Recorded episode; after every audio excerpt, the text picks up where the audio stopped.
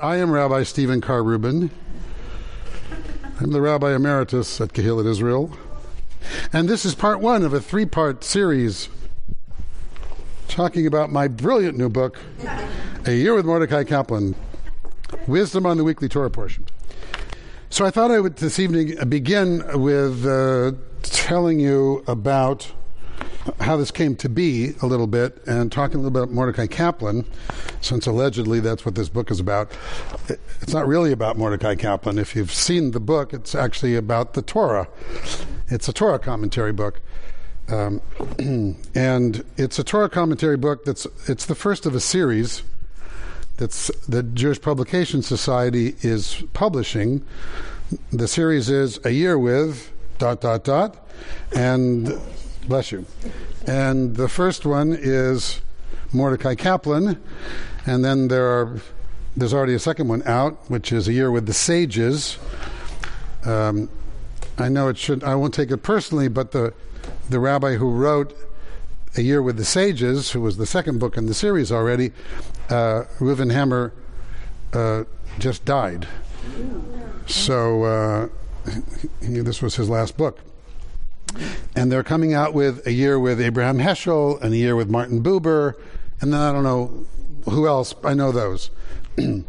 and uh, about three years ago, I had a conversation with uh, the rabbi who is the editor at Jewish Publication Society about the possibly being the person to write a year with Mordecai Kaplan because I figured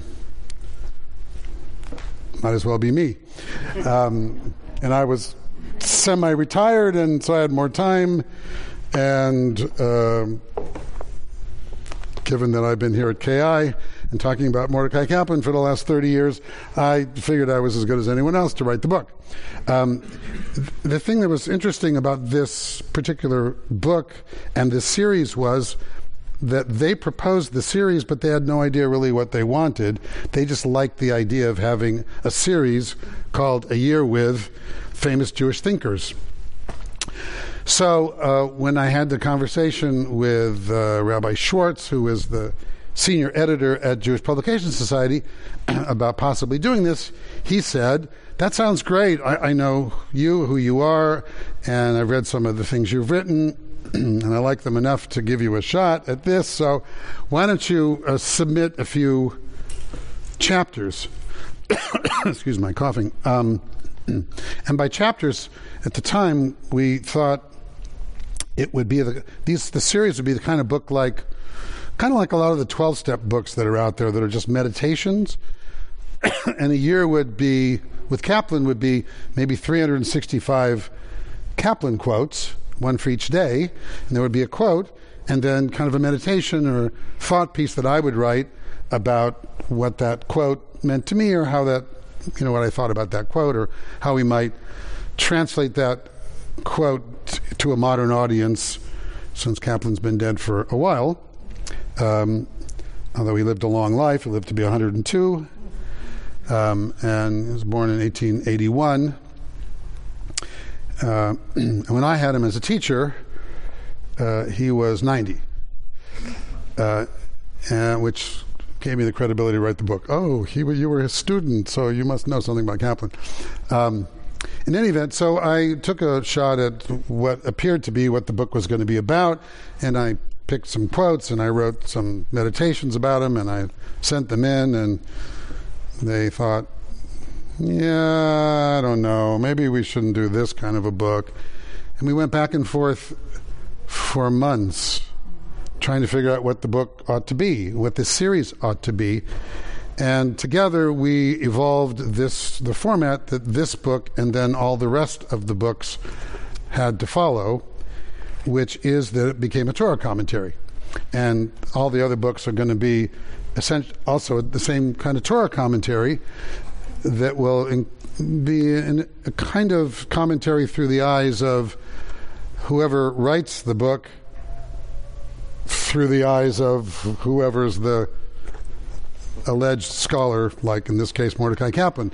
So, if you read this Torah, these Torah commentaries, um, like the one I passed out to you, you will discover very quickly Mordecai Kaplan didn't write this Torah commentary. Stephen Reuben wrote this Torah commentary.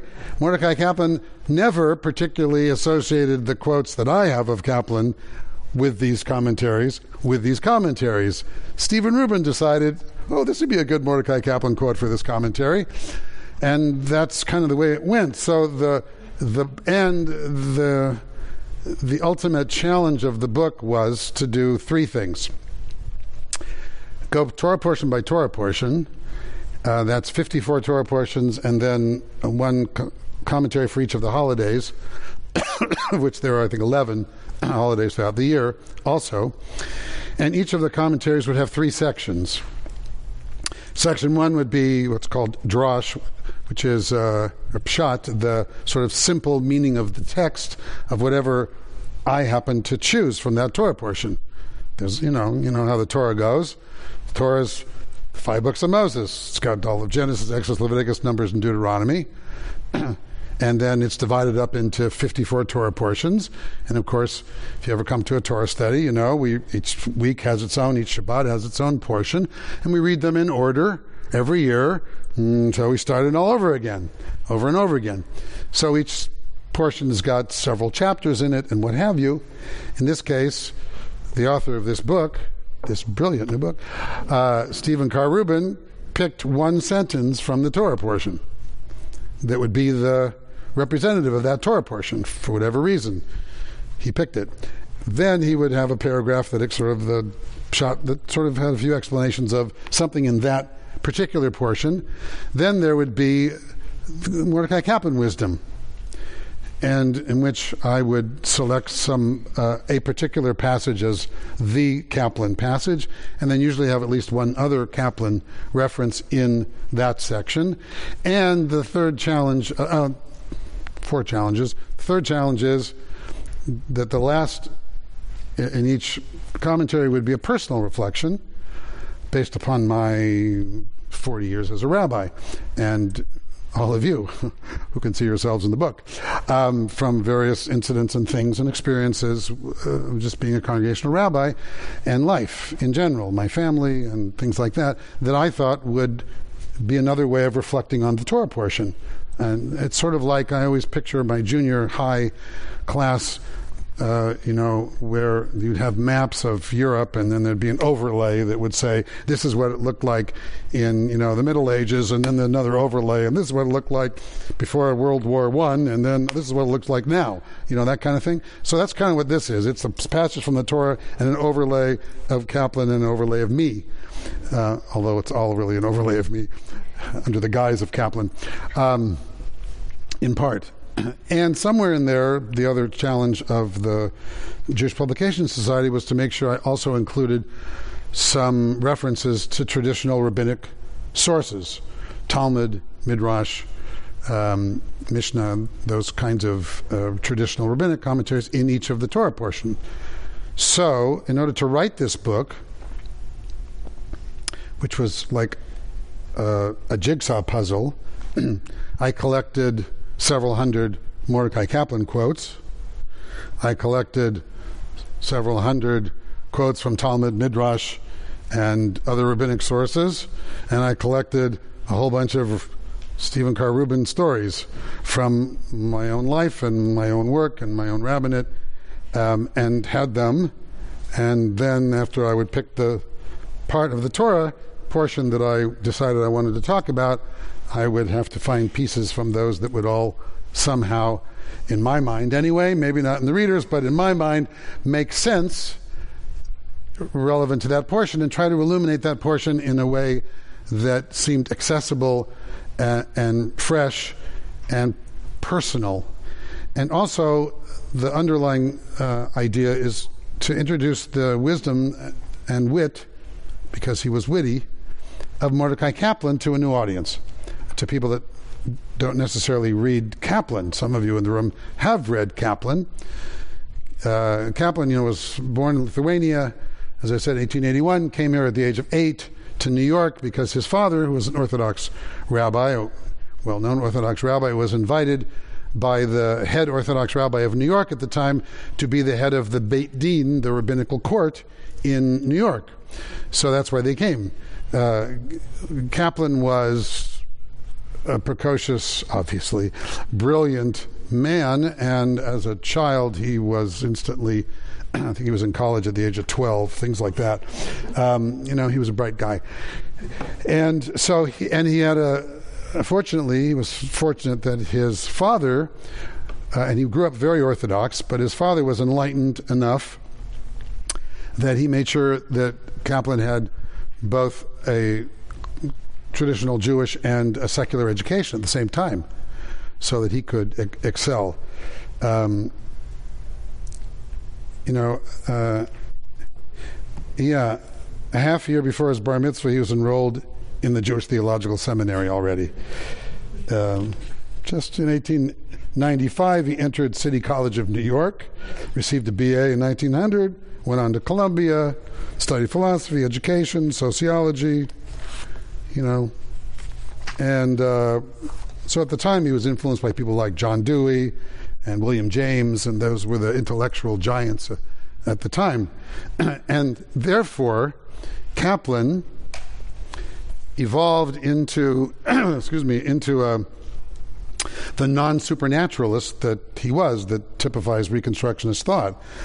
Um, the William James kind of influence and uh, Emil Durkheim influence and John Dewey influence, where uh, he he was a rationalist and he spent his life in many ways trying to combine the the traditions, the richness of Jewish sancta, and he called the traditions and rituals and customs and holidays of thousands of years of Jewish tradition with modernity and rationalism of that was so popular in those days, um, and trying to put them together. And that that's essentially what Reconstructionist thought became, and his philosophy became. Um, and how he would constantly, but he wasn't, you know, he wasn't a sociologist. He wasn't just an educator, even though he became the head of the Teachers College at Jewish Theological Seminary. He was a rabbi. And his passion was Judaism and the Jewish people. And his passion was how to inspire Jewish people and Judaism of the 20th century to be meaningful, relevant, and inspiring, and inspire people to action. Um, so before we do what I passed out, um, because this is how I teach, which is whatever I think of next, um, I'm going to share a couple of my favorite Kaplan quotes, just to give you an idea. Uh, I did a podcast uh, last week. yeah, last week I did a podcast with uh, with Deborah Waxman, who's the president of the Reconstructionist Rabbinical College, as part of their whatever podcast series, um, which was fun to do. Uh, and basically, what we did was we talked about Kaplan quotes and th- those things that inspired both of us and moved us. Uh, one of them I have actually on the wall outside around the corner when you leave, you can go look. It's on this wall out in the lobby. Put a Kaplan quote out there about the power of community and the importance of community. Um, but but if I were asked, which I'm now asking myself because you're not asking me, but if you were to ask me what's my favorite Kaplan quote, what to me is sort of the essence of Mordecai Kaplan, it's this one. Uh, by the way, I think I ended up with 112 Kaplan quotes in the book. That's that's the number we ended up with. Uh, I haven't counted the Tor- the Talmud and Midrash number, but I know Kaplan's got 112. This is my favorite Kaplan quote. Um, Kaplan wrote, "The foremost problem in Jewish religion is how to get Jews to take the Bible seriously without taking it literally." Mm-hmm. To me, that's like that says it all. That's not only Kaplan, but that's liberal Judaism. That's our struggle in the modern world of how to be, quote, religious and modern at the same time. It's how to get Jews to take the Torah, he said the Bible in his day, how to take Jews to take the Bible seriously without having to take it literally. I'm a rabbi, and I spend my life, have spent my life, last 40 years anyway, of my life, um, you know, in the community, and I can for sure not count the number of times people have come up to me and said, you know, I'm not religious, Rabbi, dot, dot, dot, and by not religious, what they mean is I don't take this stuff literally. I don't believe all that stuff that's written in these ancient texts of whether it's Jewish texts or or the New Testament or anybody else's testaments. You know, ancient texts. Um, seems like mythology to me, so therefore I'm not religious because I don't buy into all of that. And of course, Kaplan was one who constantly reminded us. Um, you know, God didn't reveal the Torah; the Torah reveals God. That is, the Torah for Kaplan and the Jewish life itself and the values of that the Torah represents is how we find holiness and divinity in the world. You know, um, any of you have been around here a long time know that often I say, these are God's hands, these are God's eyes, this is God's ears, these are God's, God's mouth. This is how God works in the world.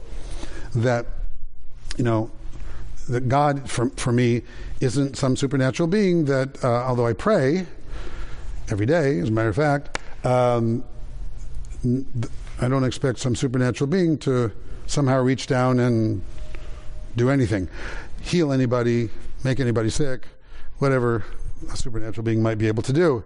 Um, instead, this is how I see how God works in the world by us showing up and doing godly things. That's how God gets manifest. And that was very Kaplanian. So, this particular quote is really what it means the, the, the struggle in many ways, the challenge in many ways of being a modern, in this case, Jew, but I would say any religion, which is how do you experience the sacred texts of your tradition in a way that is meaningful and relevant to your life, contemporary, even though it's written 3,000 years ago, or 1,000 years ago, or 500 years ago? Uh, and you know, and, and, we have the Torah. That's our foundation, our Torah scroll. That's what this book's about. After all, week after week after week, the ideas of our tradition. That, of course, if you try to take it literally, somebody wrote it all. I mean, you know, if I had a Torah scroll, but I don't. Somebody wrote the Torah. It didn't drop from heaven. Somebody wrote it. You know, when I do, I did uh, two weddings in the last two weeks, uh, and at both weddings, people were talking about. Uh, oh, and I did a combination baby naming baptism a couple weeks ago with a minister friend of mine um, in someone's home. You know, inter- obviously interfaith marriage. Um, wanted to honor both traditions. I did a Hebrew baby naming. Pastor Ken did uh, a sort of symbolic baptism. Like, what is that about? Who does? I mean, I do it, but who does? Who who does that? What? Belts and suspenders. Yeah, yeah. It's it is in each of those cases, and with the weddings and the rituals of the two weddings I did, both of which were interfaith weddings. I think. I have to think about it. Um, I'm having conversations with the people involved and saying things like, "Don't forget, somebody made all this up. Somebody invented all these rituals." Where did it come from? That we have a glass, we put wine in it, and we go Baruch and it means whatever, whatever it means. Or what does it symbolize? Or it symbolizes joy, or it symbolizes sweetness, or it symbolizes, you know, we are meaning makers, human beings. That's what we do. We take things that are things, and we and we're magicians. We take out our magic wand, and we go, abracadabra. This now means whatever we say it means. That's what we do, right? We say it means something. And, and if enough of us buy into it, we collectively say it means the same thing. And we celebrate it and we repeat it and we do it over and over again. And of course, any ritual, since I did weddings, I'm thinking about them, any ritual like stomping on a glass or something like that, which we immediately associate with Jewish weddings. And if I asked everybody, what does it mean? I'd probably get at least three or four anyway oh, it means this, or this is what they said at my wedding, or this is what I heard last week. And, you know, and every rabbi, cantor, or anybody else who officiates makes up their own that they like and say, this is what it means. And when I do weddings, I always say, often in life, never mind, I won't even tell you. But um, I say something because I happen to like a particular explanation of what it means. You won't find it anywhere else. I made it up. But people like it. You know, and I don't like uh, one of the traditional ones has to do with the destruction of the temple in Jerusalem. We should always remember our sadness in the midst of our joy. Not my favorite idea, so I don't bring those into weddings. I could, or people talk, there's all kinds of things. As soon as we buy into a ritual as meaningful, it takes on its own life. And what Kaplan introduced to the Jewish world, the whole definition of Judaism is the evolving religious civilization of the Jewish people, which shifted everybody's thinking. You know, when he wrote Judaism as a Civilization in 1934, he was saying that before that, but that was sort of the. He wrote 12 books and a bunch of other things. Um, and he was a. If anybody sort of studied Kaplan, one of the things you discover is he was a fanatical um, diary writer. Thousands of pages of diary over his whole life exist right now at the uh, College for Reconstructing Judaism. I think most of them are there, some of them are somewhere else. Thousands and thousands and thousands and thousands of pages because he wrote every day for his whole life, basically, his diaries. And there's some books starting to come out about his diaries.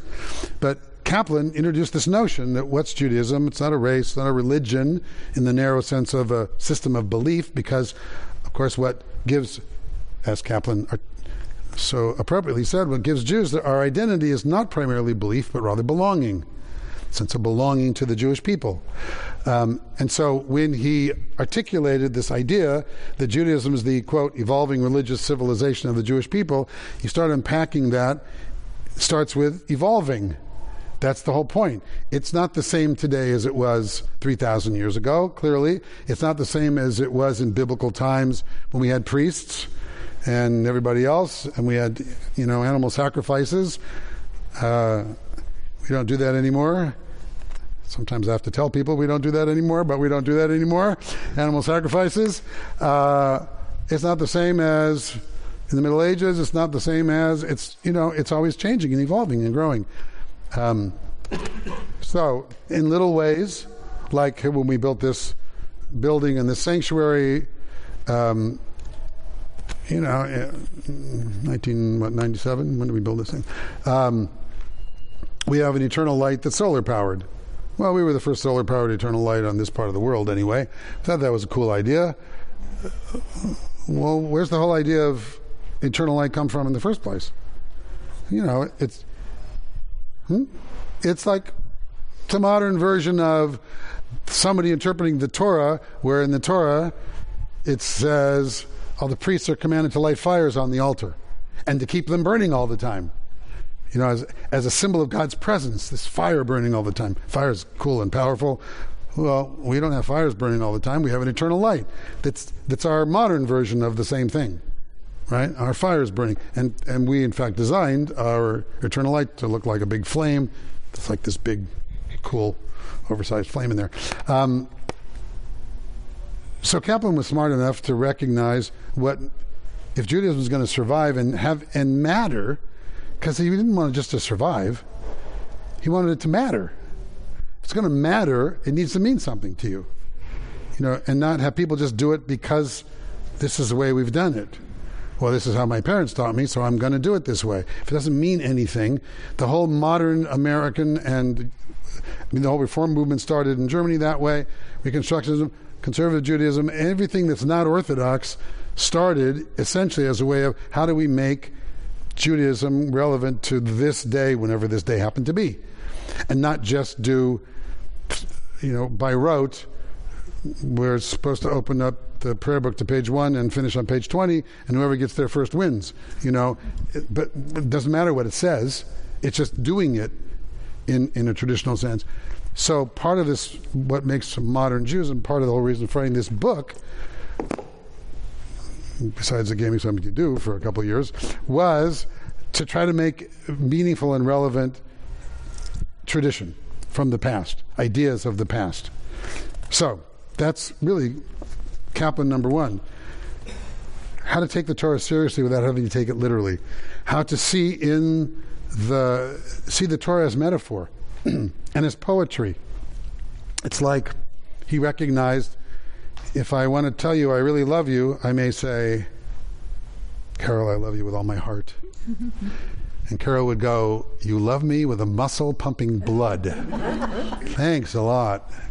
You know, that's taking it literally. I love you with all my heart.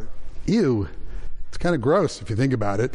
You know, but obviously that's not how we interpret, understand, and hear I love you with all my heart.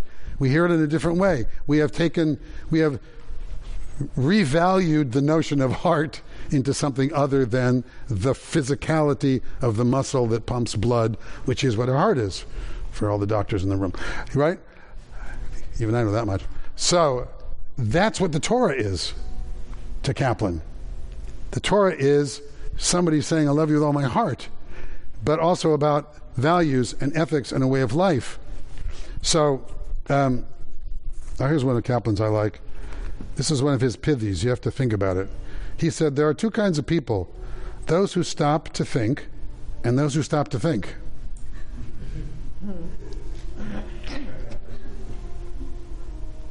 I guess it would have been better if he said those who stop thinking, but that's what he meant. You know, he tries to have a turn of phrase all the time. He was uh, pithy and a little sardonic and awful, and sometimes um, afraid of where people's minds were going. But another one that I love. Oh, here's another pithy one. Those to whom every inherited folly is holy are mainly to blame for there being so many to whom everything holy is folly. You have to think about that. But it's a great phrase. You know, that's how he thought. He thought he was angry with and frustrated with the the reducing of religion to um, to sort of pat responses and things that really didn't have guts in them. He thought what a religion should do is not inspire people just to pray. A religion that works is one that inspires people to act, to act in the world and change the world. Otherwise, the religion is failing. And he saw Judaism in its the failures of Judaism as those aspects of Judaism that didn't inspire people to actually do something in the world to make the world better, which I thought was always fabulous. I'll share a couple more quotes and then we'll we'll do a little bit of this. Another one of my favorites. It takes the sensitivity of genius to recognize the significance of the familiar.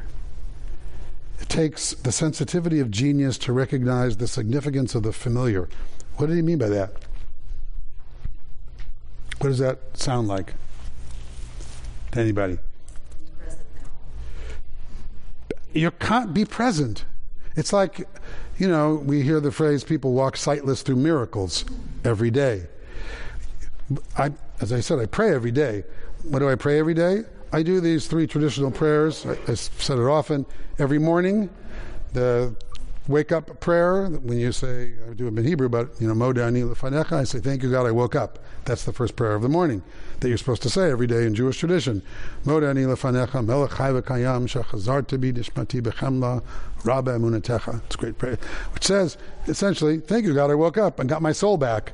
We have this traditional notion that when you sleep, your soul leaves you, your body, and goes back to God and gets recharged rejuvenated, and then and then put, put back. I should have been a rabbi. Put back in your body when you wake up. I have a very quick soul. I keep waking up all the time.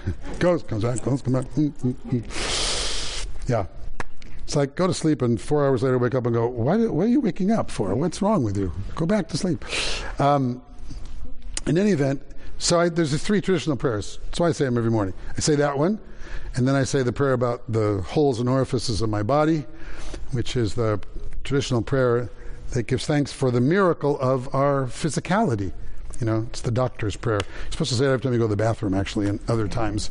If you have sex, you're supposed to say it then too. But it's like nikavim, nikavim, chalulim, chalulim, galui v'yadu lifnei kisei You say, literally, it's very graphic.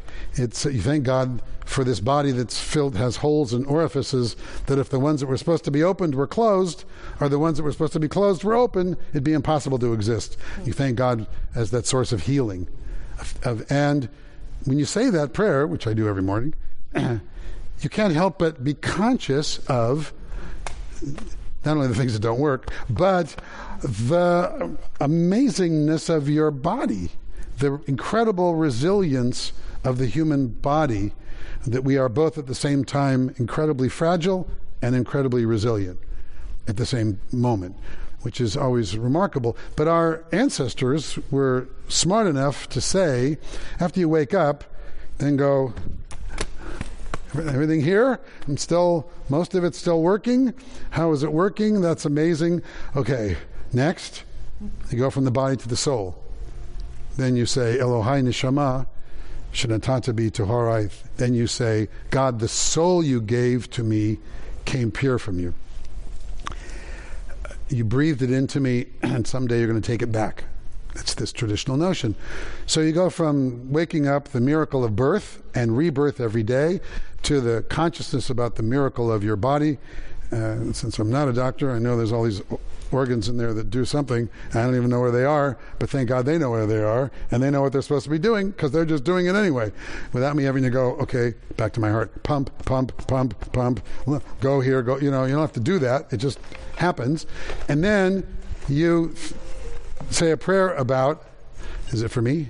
You say a prayer about your soul. And it's a way of acknowledging. I, I, was meeting with a family today about a funeral we're doing tomorrow. I'm doing tomorrow, I guess. Um, well, they're all doing it. And, uh, you know, part of the conversation this afternoon is about physicality versus spirituality, which Kaplan was very conscious of you know, and when I'm involved in people's deaths and funerals and memorials and things like that, there's inevitably conversations about the, the nature of relationships are spiritual, not physical. I mean, we may like someone's body and uh, be attracted to them physically and like to be around them and next to them and be able to touch them and all, which is good, but that's not what the relationship's really about. Relationship, once you have a relationship, you have it and whether the person's in the room next door and you can't see them, or whether they're living in Paris. Got a couple of people living in Paris here in the room, kids living in Paris. If they're living in Paris and they're thousands of miles away, or they're not on the planet anymore, the relationship doesn't diminish once you have that relationship because it's spiritual. It's not about this. It's not about this even. It's that connection you have that's there forever. That's there forever. And death doesn't take that away, it doesn't erase it. You know, things change and evolve. And part of this notion about taking the Torah seriously without taking it literally, also in the grand scheme, is exactly this kind of conversation for Kaplan. How do you understand spirituality in a modern sense? And you know what? And the world is, in many ways, I guess, divided up into the physical and the spiritual. And this is the physical, but all the things that matter in life are not the physical every time people talk about the things that matter in their life, it's not physical. It's the spiritual things. It's their thoughts, their ideas, their values, their concepts, their dreams, their hopes, their plans, their those things which are not physical. That's the realm of the spirit. And in every generation you need to re create new values for those that, that we take from the past to make a sense of connection. This takes the significance, the sensitivity of genius to recognize the significance of the familiar is his recognition that we find godliness in the world in which we live. The everyday miracle, what I'm always calling the everyday miracles of life, when we're open to them, we either see them or we don't. The world is the, the way it is. The people in the room are sitting in the room you either look around and go, "Ooh, look at all these little godliness people hanging out in here," or you know, I don't like the way that person looks. I don't know, she's a little that, he's a little this. How come that? You know, we had this uh, event. Some of you were there yesterday. Wow. Wow, we had this event in town yesterday about prejudice at the Methodist Church that the Ministerial Association put together. Um, uh, and we had a, a more than 100 people showed up We were all shocked. We were all shocked. We thought 20 people would show up. There were more than 100 people there yesterday to interact with each other from all the different religious institutions and talk about issues of prejudice and, and, and what's going on in the world and how we can overcome our divisiveness and our the prejudices that we tend to show up with. Um, and um, you know that's recognizing the significance of the everyday and trying to find holiness in the everyday. Uh, maybe one more. Maybe one more. Oh, here. Maybe more than one more. But this is a classic Kaplan. Only when we improve life can we find life worthwhile. That's behind all of his philosophy and theology is about improving life, period. You know, I quoted this one, I think, last High Holidays, actually. What does it mean to be good? It means to make things and people better. That's Kaplan. What does it mean to be a good? It means to make, improve the world. I won't say that one. It's in this year's High Holiday sermon. Um, and, and for all of those of you who didn't get to go yesterday, I was going to quote this, but I didn't. This is one of Kaplan's To love God is to refuse to be depressed by the world. that's a tough one. yeah. Would you say that today? Yes. Wait a minute. Let me see something. Hang on. Let me see. Let me see. Here are all the quotes used in this book. Hang on. One quote, I just have to find this because I know in this group you'll really appreciate it. Um, I should have thought of this beforehand. Where is it? Here we go. this one's in the book. You have to just find it somewhere. For those of you who are into politics, beware of people who combine massive intellectual ignorance with brilliant powers of salesmanship. Oh, boy, oh, boy, oh, boy. Oh, my gosh. Yeah. 1922. Wow. Beware of people who combine massive intellectual ignorance with brilliant powers of salesmanship. this actually was, you know, post Hitler. This was really a comment about the Hitler world which he lived through and fascism and and all of the the isms that were uh, about in the world, and all the masses of people who would follow one dictator or another, and um, unlike today, where we don't do that. Anyway, um, but. And the very first one that I used in the book, in the very first chapter of Genesis, which I didn't give you, but I'll do it anyway. The very first, you know what happens in the very first chapter of of the, the Torah. We create the world, right? But the one that I picked was actually from chapter two. That says, God said, "It's not good for the human to be alone. I will make a fitting counterpart for him." And I talk about that. And the Kaplan quote that I picked to go along with that is being important to someone, being needed by someone, that is fulfillment or salvation. Because Kaplan talked about salvation, he used the term salvation a lot as in reference to God. He would, people would ask him about God, which to him was not a you know an external supernatural being.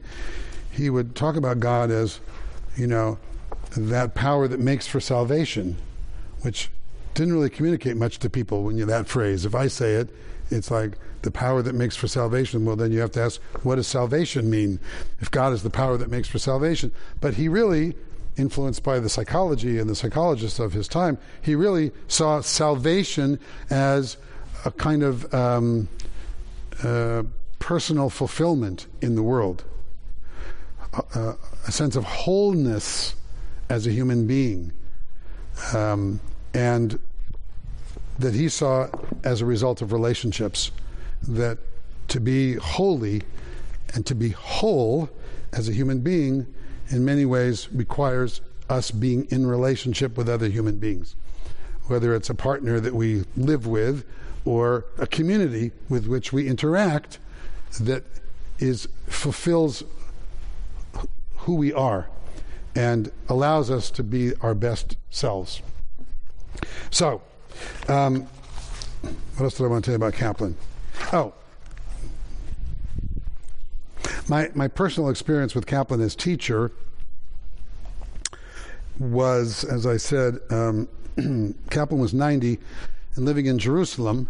My first year of rabbinic school, 1971. 1971 72 was when I started rabbinic school. I was ordained in 1976. Um, and first year of rabbinic school, I was in Jerusalem. Uh, and, Mordecai Kaplan was living there, and he graciously opened his home, his apartment, to students from the Hebrew Union College and the Jewish Theological Seminary, the Reform and, at the time, Reform and Conservative rabbinical seminaries who had students living and working and studying, uh, mostly studying, in Jerusalem. so he had a class in his apartment. So we would go to his apartment, and it was one of those literally sitting at his feet because he was in a chair and I was sitting on the floor.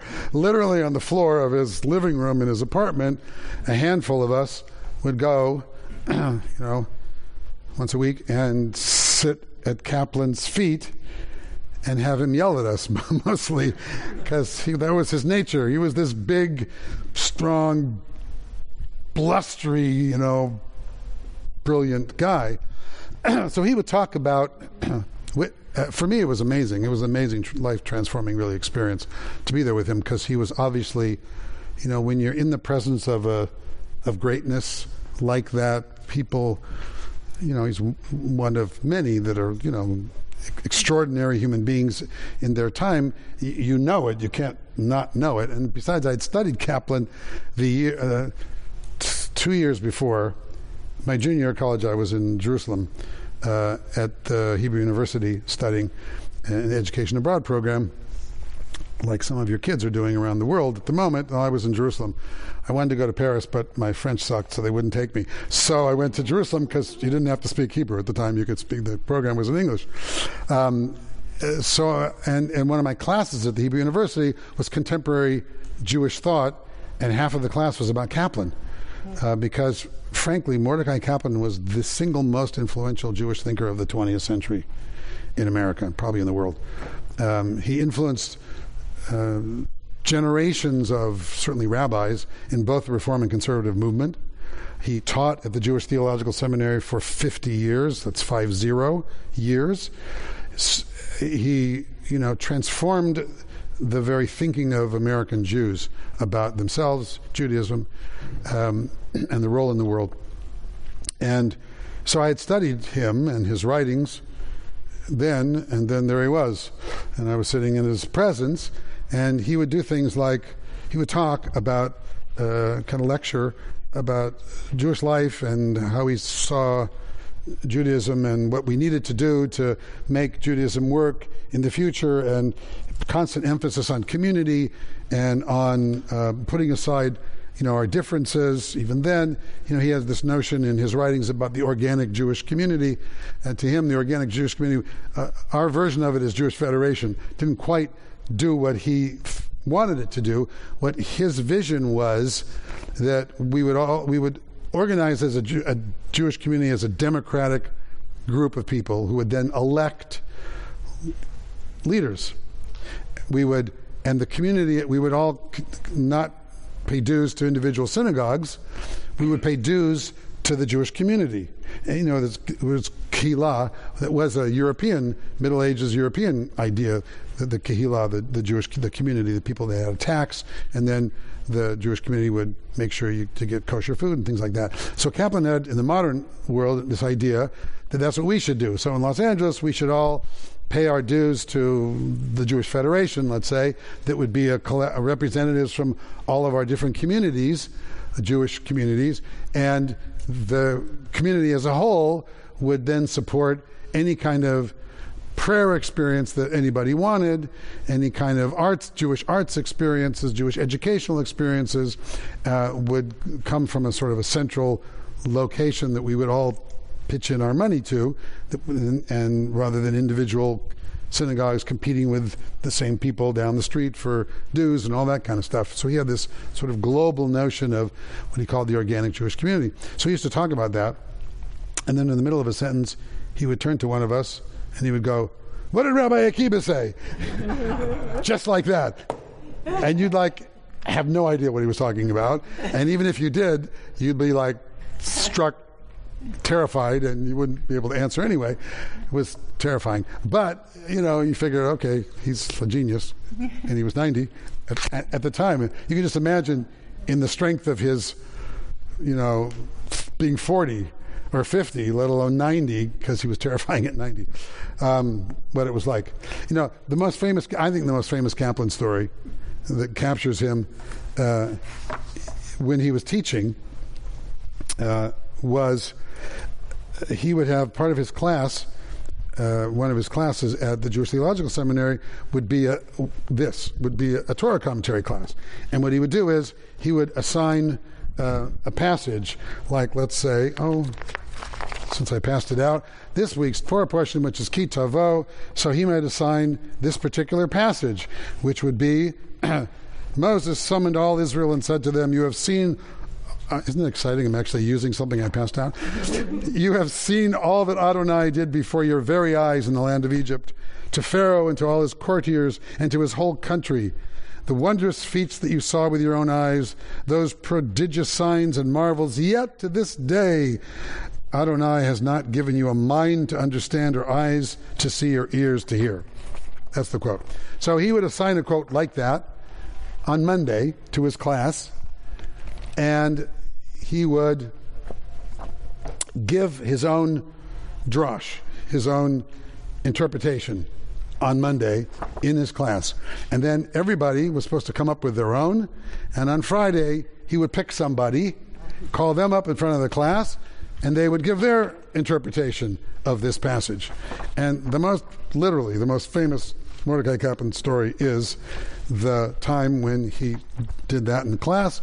Friday comes, he calls on a student. The student gets up and almost literally word by word gives exactly the same Torah commentary that Kaplan himself gave on Monday.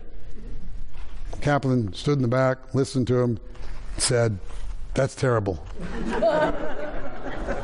and the student rightly said, But Dr. Kaplan, that's the same commentary that you gave on Monday.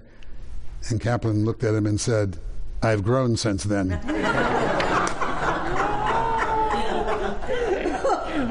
that was Kaplan. That was like, that's what this is all about. It's about how do you stay fresh?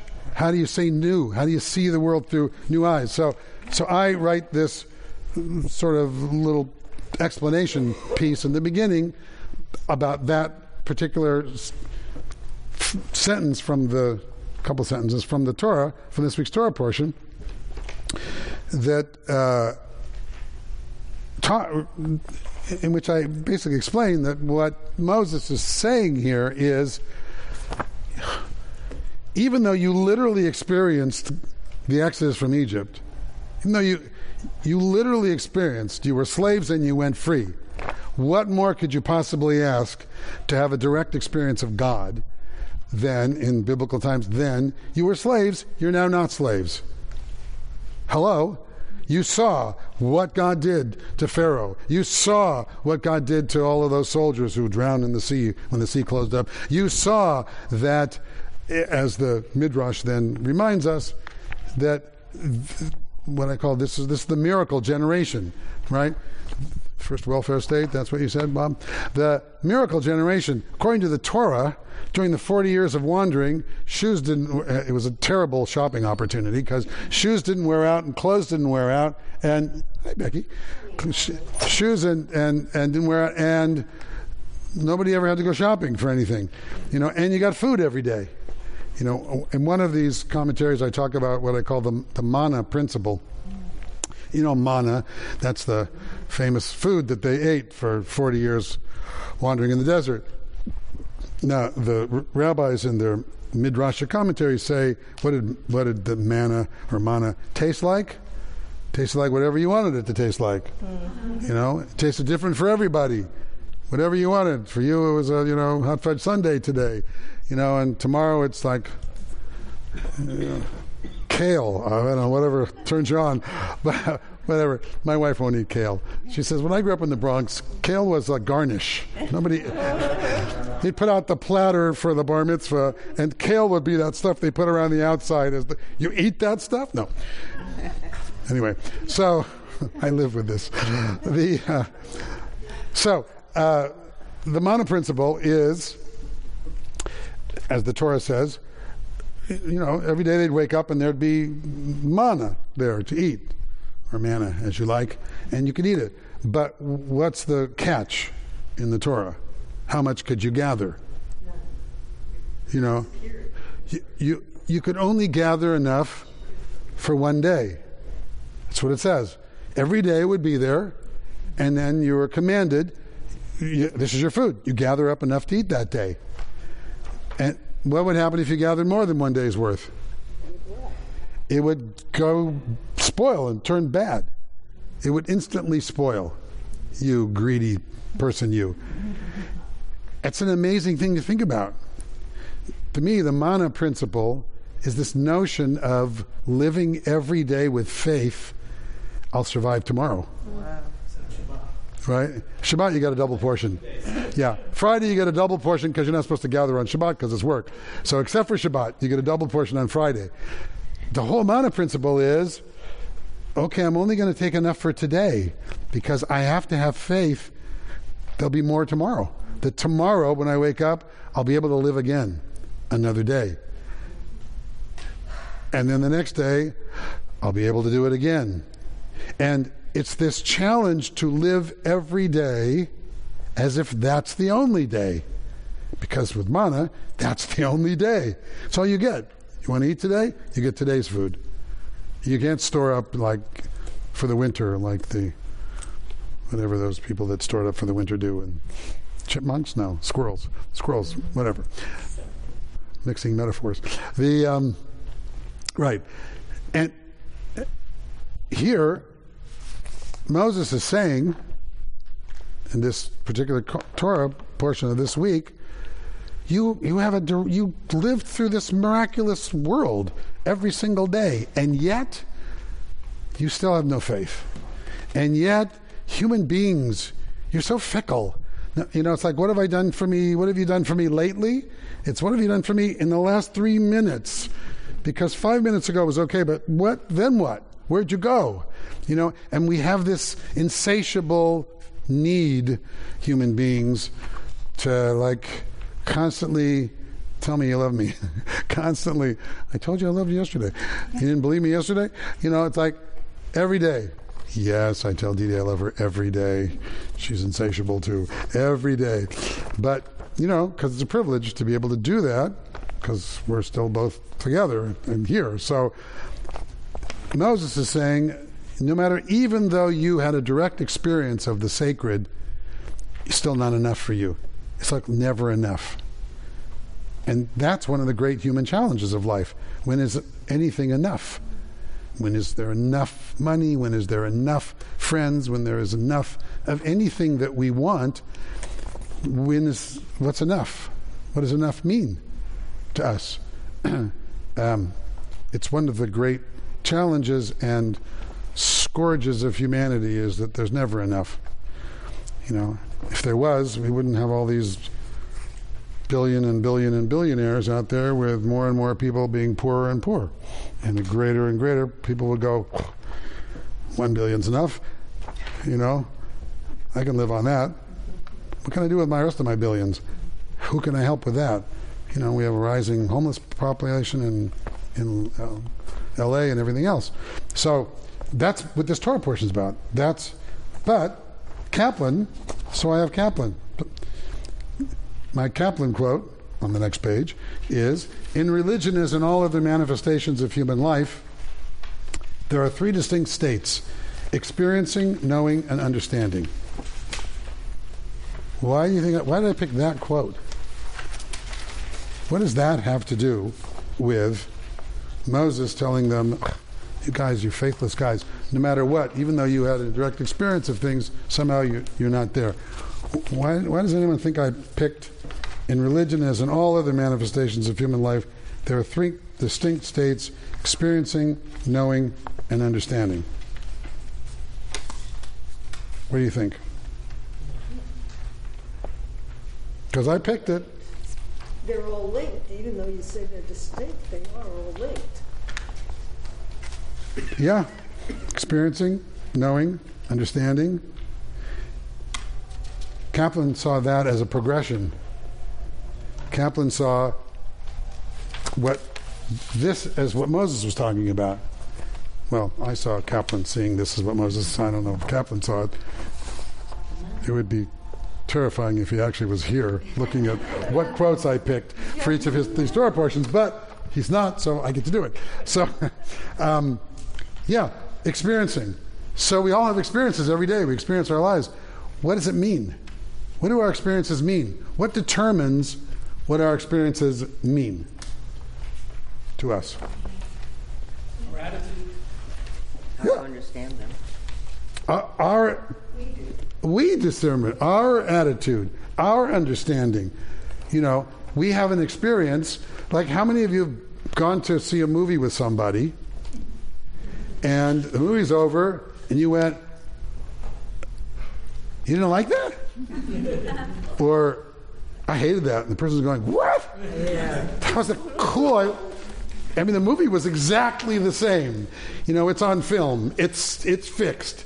It's not a different movie for you than it is for the person sitting next to you. It's literally the same movie, right? Exactly the same. But everybody that's there is seeing it through their own filter, through their own experience. They're not experiencing it the same, even though they are all experiencing. It's like well, today I'll go back to my reference of my funeral tomorrow. I'm sitting with a family, two kids. Their mother died. Sitting with the husband and two kids. Two kids, close, great family, go on vacations together.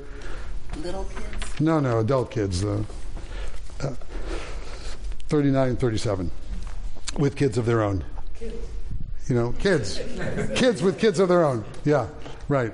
Uh, and the mother was only 72, so it was very, very sad. But in the meantime, you know, they could have been growing up in different families. So tell me about your mother. Okay, so tell me about your mother. You know, and that happens to me all the time. All the time. You know, there's siblings in the family, yeah, and they're looking at each other going, What? what are you talking about? She didn't, she wasn't, he wasn't, he didn't. He did that all the time because we're all having our own experience. We're not growing up in the same family. I'm growing up in my family. You happen to be there. You know, you're growing up in my in your family. I happen to be there for part of the time, doing what you know, all of that. You know, you're talking about your kids. One of them's gone, and the other one's going, "No, don't leave me alone," because all the, his experience is totally different than the other one. That's that's the, our life. So Kaplan's going, "Yeah, what does it mean to have a sacred experience? What does it mean to be moved and inspired? Because all of life, including religion, religious experiences are made up of both experiencing and then knowing, sometimes knowing what that experience is all about. Why did that come about? Why do we do this ritual? You know, we're about to have high holidays. Sitting for hours, listening to singing and chanting and sermons and doing this and, you know, we do the same things every year, but every year we're different. So every year it's a it's a different experience. Our filter is different. The glasses through which we see the world, because I have glasses, are different this year than they were last year. Slightly, for some, it's profoundly things that have happened in your life in this last year, and you sit there and you go, "Oh my God, what, what a year ago, this, that, this, that, and now." Either positive or negative. You know, people whose whole lives have changed in the last year since last Rosh Hashanah, last New Year, new jobs, live in a new place, new relationships, and other people the opposite. You know, the death of loved ones, tragedy, trauma, all kinds of things. That's everyone. all of us have all of that, and some of us have both of those at the same time. The blessings and the curses. You know, my other theme of life. Life's filled with blessings and curses, and can't always tell which is which. And sometimes one starts out as one and ends up the other, and starts out as the other and ends up as one. So, you know, that's what happens. And that's what Kaplan's also saying. So the filter is that quote from, from Moses in the Torah going, you know, what's wrong with you guys? You, you couldn't have a more positive, direct experience of God's, what God, godliness is, than have been slaves and gone free. You were nothing. You were no one. You were powerless. And here you are. You escaped from the most powerful country on earth with the biggest, baddest, toughest, meanest army on the planet. And you walk to freedom. Whoa, you, you'd think you'd be going every day, you know, singing hallelujah every day. Thank you, God. I wrote a song called that once for kids. Thank you, God. And instead, it's like, it's hot out here. It's slogging. What's this desert thing? What's wrong with this? Oh, we're human beings. Right? It's like kvetching. We're the ever kvetching people. That's the Jewish people, ever kvetching people. But, you know, it's like, uh, that's the way it is. So, Kaplan recognize, oh, look what I wrote. For religion to matter, belief in God must first be rooted in direct experience of the sacred in our lives. One's knowledge of God cannot be an intellectual process, but needed to be an intimate, immersive experience grounded in life. And then I went on. Um, and then I, my meditation, my personal reflection in this case was about parenting, which, you know, and I talk about uh, one of the books I wrote once it's called Children of Character. Um, it's about leading your children ethical choices in everyday life. And when I wrote that book, uh, the publisher, Marlene Cantor, former member, published the book, sent me on a little tour, you know, one of those little book tours, which was fun. Going on a book tour, if you're not a famous author, is one of the most depressing experiences of life.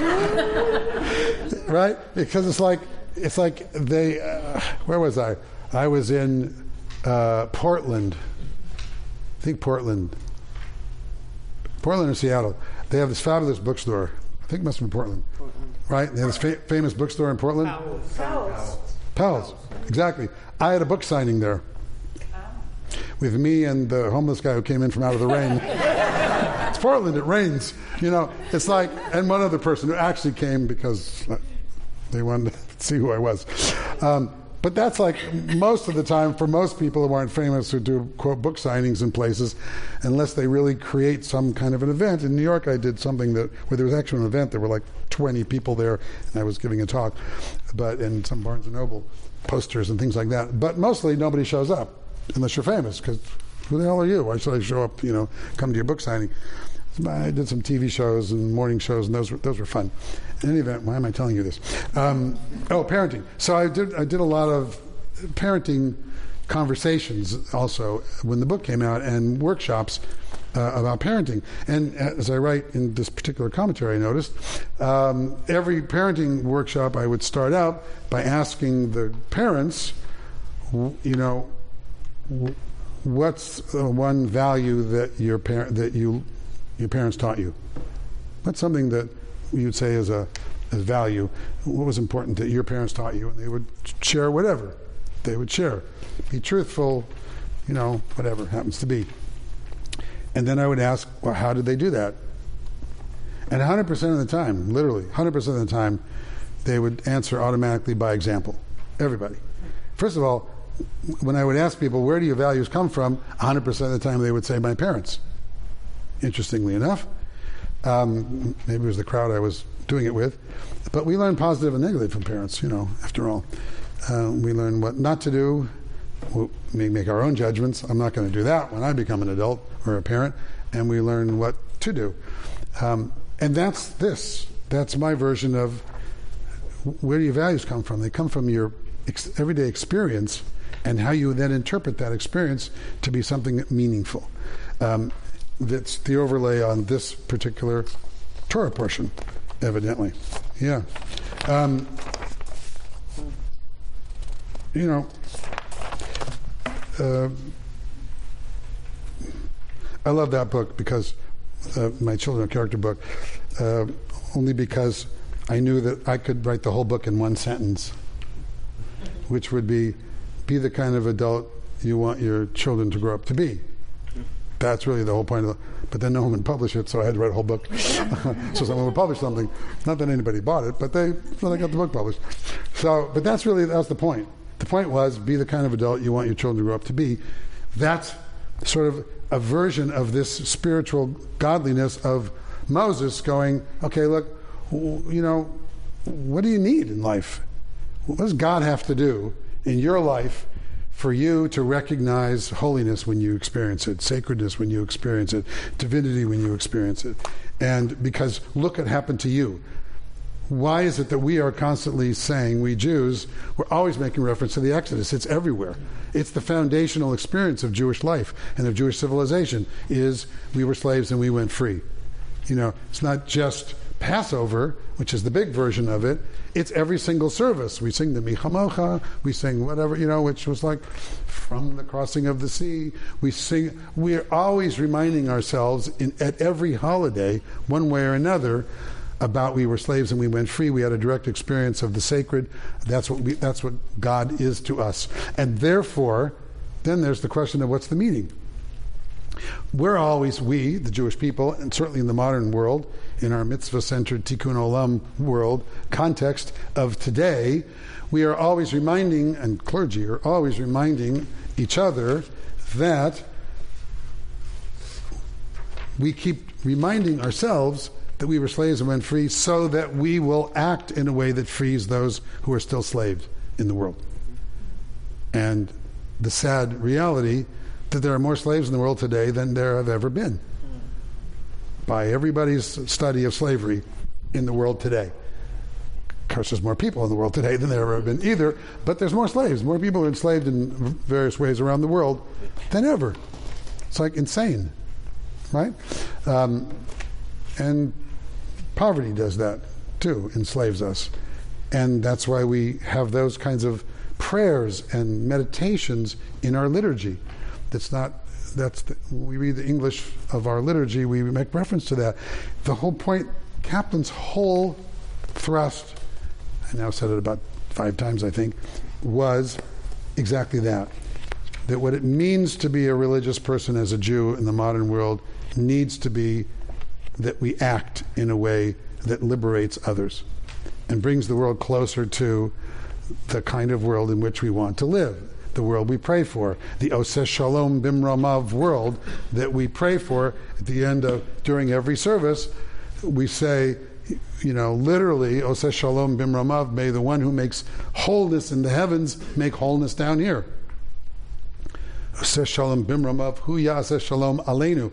May that power that makes unity and wholeness in the heavens make wholeness among us and all of Israel and all of creation. Kol Yoshvei Tevel, all who dwell on earth, really we say. That's our Reconstructionist version of that prayer. That's the essence for Kaplan of what the whole point of this is. The whole point of being a religious person, of doing the rituals that we do, of coming to high holidays that we're about to come to. I'm speaking, by the way, Erev Rosh Hashanah, in case anyone's interested, at, over at the Fox in Westwood. Yes, the 29th in the evening. It's my time. My allotted time to speak is. Last year I actually spoke on Kol Nidre because Micah was here first for his first year, and and uh, Rabbi Amy wanted Micah to be able to be introduced to the whole congregation, so had him speak on Erev Rosh Hashanah at least on because that's it's one of our unity services, where that's the only service we have on Erev Rosh Hashanah is the one in in Westwood. Um, but that's my normal shot to speak. so I'll be there shooting and speaking, um, but not with my AK-47 because we're taking those away. So Yeah, you think? yeah, no, we're not taking them away from anybody. Um, in any event, um, I, gave you. I'm not going to talk about it, but I gave you the Rosh Hashanah one because I know you don't all, you haven't all run out and bought this book. Uh, but I, I, did something for all the holidays, and on the holidays, this is my uh, my Kaplan version of Rosh Hashanah for you to just having to hold and to read. So I know it says uh, seven to nine, but it's really seven to eight thirty every, every time. It's an hour and a half and not two. Uh, I can't stand myself for two hours, let alone visit myself on you. Um, so, questions, things? Anybody want me to say anything about anything in particular? Yeah. So, uh, just without offending anyone, You want to offend me? uh, it's not like the uh, Jewish world or the other movements embraced Kaplan, and I was thinking if he was looking beyond the sages and the Talmud for to inform how to make Judaism work. And, and, you know, did the Jewish world were they offended because he looked at you know different thinkers in the 20th century, and was that? I mean, Well, the Orthodox were very offended. They burned his, they put him in cherem. They, you know, put him in, what do you call that in English? Uh, what? No, they, uh, Excommunicate. thank you. They excommunicated him. I used to speak English. They uh, excommunicated him from the world, from Judaism. They burned his the first prayer books that he created. They burned, had a big famous book burning in Manhattan of Kaplan, and they, you know, spit on his stuff and whatever. But he was literally responsible for the creation of all kinds of institutions around. He's his ideas are what created Jewish community centers. His ideas are what created Jewish federations. I mean, directly, not just indirectly, directly. He is responsible for the what's now the American Jewish University that was the University of Judaism when it was being formed. Literally, Kaplan was there forming it with them. It was part of that was the whole idea, as opposed to JTS, Jewish Theological Seminary in New York, which was clearly a, the conservative movement's bastion of, of rabbinical training and everything. Here we are in California where anything goes. So in California where anything goes, the idea, uh, the original idea of the UJ, the University of Judaism, was to be a university of Judaism for everybody, not a conservative movement institution. but he was working in the conservative movement, he was the liberal end of it. So it ended up ultimately becoming the conservative movement's institution on the West Coast. He also was instrumental in creating Brandeis Camp, oh, Kaplan. He was there with uh, Shlomo Bardin or whatever. Started with Bardin and Kaplan. I mean, Kaplan was everywhere. Kaplan was amazing. I mean, when you study him, the, the impact he had. And as I said, literally, um, everybody claims him as, you know, their intellectual, modern intellect. Not everybody, but everybody in the liberal world, the liberal reform world, the liberal reconstructionist world, the liberal conservative world, claim Kaplan as their intellectual sort of ancestor. His writings, he changed the Jewish world uh, by what he did. It had a profound impact. Um, it's just, you know, we're people, we're human, and we're Jewish, and, you know, two people and six opinions. So we're always arguing and with everybody. We can't agree on anything. Uh, you know, and why should we be different than the- the rest of the world? We aren't different than the rest of the world. I mean, we are different in some ways, but we're also human beings who are the same as everybody else. You know, my way must be the best way. You know, I do a lot of interfaith stuff and interfaith marriages, and I've always done them for 43 years now since I've been ordained. but frankly, two Jews marrying each other argue just as much. Uh, we don't do that on our Passover table. We, uh, we have, you know, that's not how we do it. This is how we do it. You know, my family, we always, this is the right way. Because the way you were raised is the right way. You know, it's like coming to a new synagogue and going, Who, why are they singing that? Where's that melody come from? That's not how you do that prayer. You know, that's not how, that's not how I learned. Uh, and everybody's that way. That's natural. It's a normal human way of responding. So, you know, we uh, we do what we do, and the challenge is to, in many ways, is to retain the past and make it meaningful in the present, and evolve into something else for the future, so that we're constantly evolving. I've been doing a lot of Persian Jewish weddings in the last couple of years. I sort of got on the Persian Jewish wedding circuit somehow. Um, no, no, same faith, Jewish, Jewish. Jewish Persian. but some are Jewish Persian, non-Jewish per, Jewish non-Persian. Those are interesting relationships. You know, the non-Persian Jews are going, "What? What is this?" You know, if you ever go to Persian weddings, first of all, they're ten hours long, and you eat first, then you have, then you eat, and then you eat, and then you eat, and then you party all night. You know, the Persians and the Russians, they'll party all night, all night. So. Um, and they show up three hours late, of course, too. So that's the other thing. They come really late when they show up at anything at all. Show up late. So um, no, I, I ended up. I, you know, the Persian community is very tight and very traditional still. So I ended up doing them because I'm me and I and different. So and I did somebody's wedding, and then their cousins and whatever are calling me, going, "Would you do my wedding?" Because they because the, Persian rabbis are very traditional. So the Persian rabbis everywhere and in L.A. So they'd rather have like a liberal kind of fake rabbi like me to to do it because I count because I'm really a rabbi, but I'm not that kind of rabbi. Um, in any event, I, I go there and you see the tension between parents' generation, that's the immigrant generation, and the generation that was born here for sure, or those who grew up here primarily. And it's classic. This is you know, this is everybody's experience of that push and pull from one generation to the next. And how do you become modern and keep the past? And that's, you know, all of thousands of years of Jewish evolution in a nutshell, right there.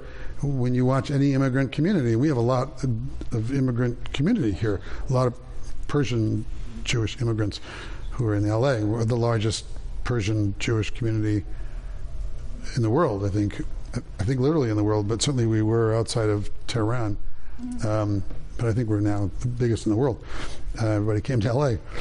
Um, anyway, anything else? Yes. You know, This is just an observation, brief.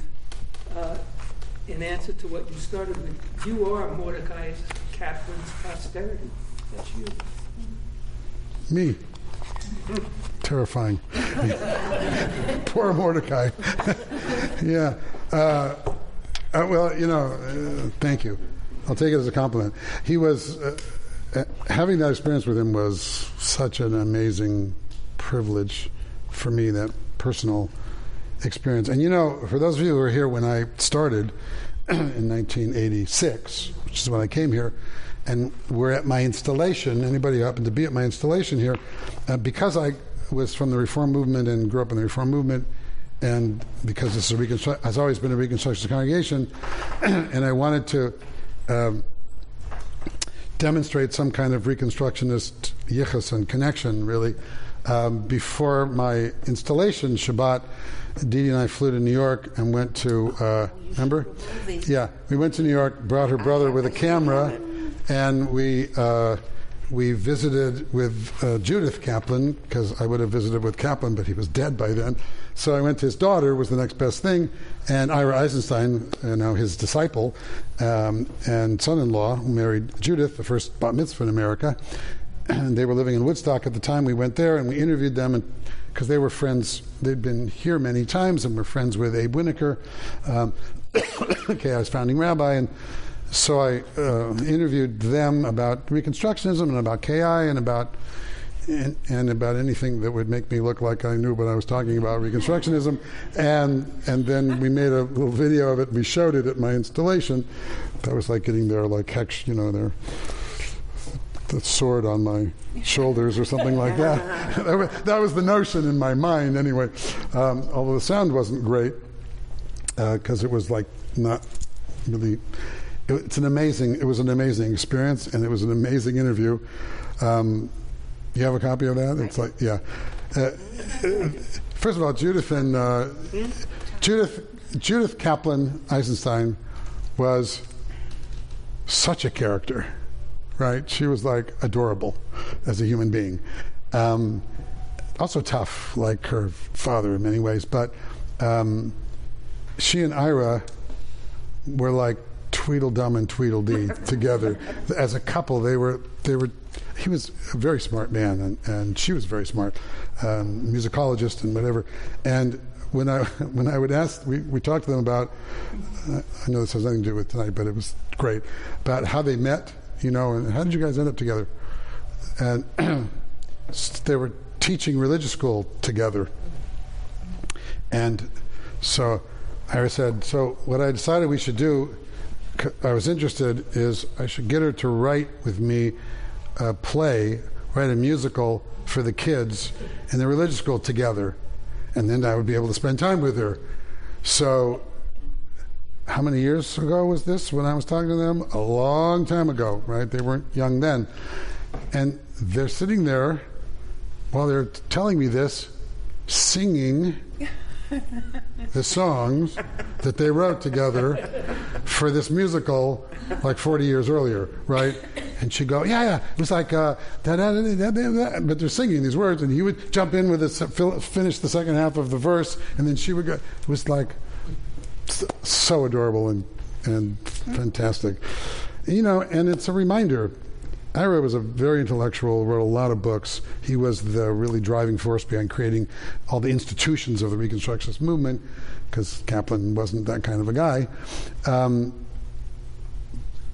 but what mattered was their relationship and the, the sweetness and the cuteness and the living together, and you know, like everybody else, human beings were human beings. So it, it's a great interview. We should watch it again sometime.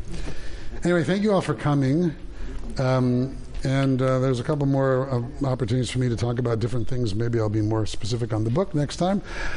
But uh, have, have a wonderful Rosh Hashanah. If, for those I'm going to see, come and hear my brilliant sermon on the 29th. Thank you all.